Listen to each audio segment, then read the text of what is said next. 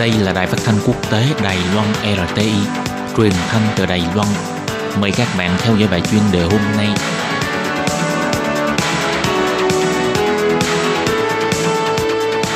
Huy Anh xin kính chào quý vị và các bạn. Chào mừng các bạn đến với bài chuyên đề ngày hôm nay.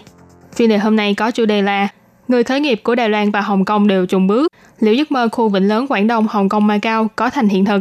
Và sau đây mời các bạn cùng lắng nghe nội dung chi tiết của bài chuyên đề này.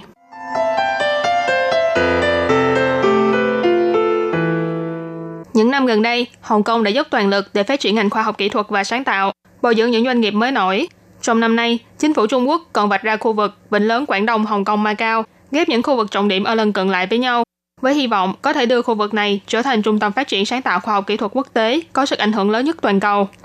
Mặc dù vậy, trong thời gian gần đây, tình hình chính trị bất ổn ở Hồng Kông không ngừng leo thang, các hoạt động biểu tình liên tiếp diễn ra.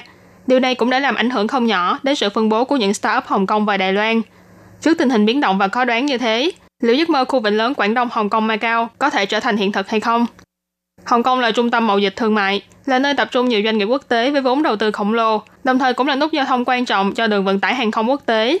Thế nhưng hoạt động biểu tình đòi dân chủ của người dân Hồng Kông trong suốt những tháng vừa qua không ngừng leo thang, những cuộc xung đột bạo lực giữa đoàn người biểu tình và cảnh sát Hồng Kông ngày càng nghiêm trọng. Thậm chí còn nhiều lần khiến cho sân bay quốc tế Hồng Kông phải đóng cửa hủy chuyến bay, gây ảnh hưởng nghiêm trọng đến hoạt động kinh tế của khu vực. Ông Trần Kiến Dũng, người sáng lập doanh nghiệp Bill Venture, startup đã nghiên cứu phát minh ra nón bảo hiểm thông minh Dashloop của Hồng Kông chỉ ra, tổng công ty của ông đặt tại vườn khoa học kỹ thuật Hồng Kông vào hồi tháng 4 năm nay cũng đã cho lập chi nhánh công ty tại khu tín nghĩa thành phố Đài Bắc. Vốn dĩ định sang Đài Loan vào ngày 12 tháng này, nhưng do sân bay Hồng Kông buộc phải đóng cửa do biểu tình, cho nên tất cả mọi cuộc họp lớn nhỏ của doanh nghiệp này đều phải dời ngày và sắp xếp lại thời gian lịch trình. Ông cho biết, hiện tại tình hình ở Hồng Kông giống như những gì mà truyền thông đưa tin, thực sự rất tệ hại. Tất cả mọi hoạt động từ du lịch, mua sắm, sinh hoạt đều bị ảnh hưởng. Tuy vậy, ông cũng bày tỏ, vì doanh nghiệp của ông chủ yếu là nghiên cứu phát triển khoa học kỹ thuật sáng tạo, cho nên hiện tại vẫn không bị ảnh hưởng. Nhưng ông vẫn hy vọng rằng sự kiện lần này có thể nhanh chóng qua đi và ổn định lại. Ông Châu Hoành Bình, người phụ trách phân tích sinh thái thị trường của doanh nghiệp startup Unabis, doanh nghiệp đã phát triển ra nhiều sản phẩm ứng dụng kỹ thuật mạng liên kết vạn vật của Đài Loan cho biết, hiện tại Unabis có mặt tại 60 quốc gia trên toàn cầu, cung cấp các dịch vụ như ô đậu xe thông minh, đồng hồ điện thông minh vân vân. Năm trước đã tiến quân vào Hồng Kông, nhưng do tại bản địa đã có một số doanh nghiệp và sản phẩm tương tự, cho nên tình hình kinh doanh của doanh nghiệp này tại Hồng Kông không mấy lý tưởng. Ông Châu Hoành Bình nói, Unabiz chủ yếu là hợp tác giữa doanh nghiệp với nhau. Trước mắt, mối liên lạc giữa các doanh nghiệp vẫn chưa bị gián đoạn. Trong ngành khoa học kỹ thuật sáng tạo, cũng chưa nghe nói đến trường hợp doanh nghiệp nào bị ảnh hưởng bởi hoạt động biểu tình.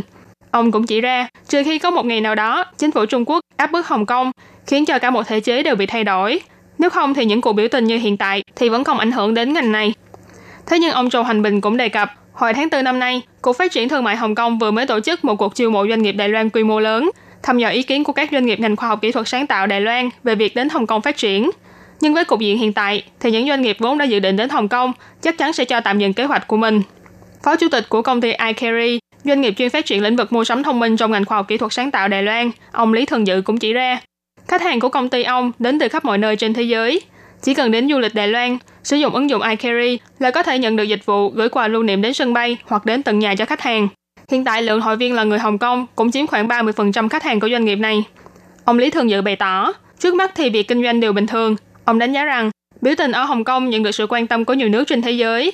Có lẽ sẽ không thể nào xảy ra nổ súng hay xung đột nghiêm trọng hơn, và cũng không thể nào phong tỏa hoàn toàn. Dự đoán cuộc biểu tình này vẫn sẽ nằm trong phạm vi có thể kiểm soát được.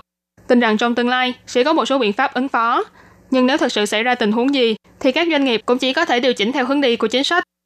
Hồng Kông là khu vực tài chính trọng tâm của châu Á. Trước đây mức độ tiện lợi trong thương mại đều thuộc top đầu của châu Á. Bất kể là dịch vụ tài chính, mức thuế, luật pháp, vân vân đều là những nhân tố thu hút các doanh nghiệp đến đây làm ăn, đồng thời cũng là nơi hội tụ nhân tài của nhiều ngành nghề khác nhau. Cộng thêm năm nay, chính phủ Trung Quốc vừa quy hoạch khu vực Vịnh lớn Quảng Đông, Hồng Kông, Macau, tổng hợp nguồn tài nguyên của Quảng Châu, Thâm Quyến, Macau, Hồng Kông vân vân, tạo nên trung tâm khoa học kỹ thuật sáng tạo quốc tế. Thế nhưng thành quả kinh tế vẫn chưa thấy đâu, mà những biến động xã hội tại Hồng Kông lại ngày một nghiêm trọng hơn. Trước tình hình đó, những thông tin tiêu cực như nguồn đầu tư nước ngoài dự định rút khỏi Hồng Kông hay kinh tế Hồng Kông không tăng trưởng vân vân bắt đầu xuất hiện, nên kinh tế Hồng Kông đang đứng bên bờ vực vô cùng nguy hiểm. Các bạn thân mến, vừa rồi là bài chuyên đề ngày hôm nay do Thúy Anh biên tập và thực hiện. Cảm ơn sự chú ý lắng nghe của quý vị và các bạn. Thân ái chào tạm biệt.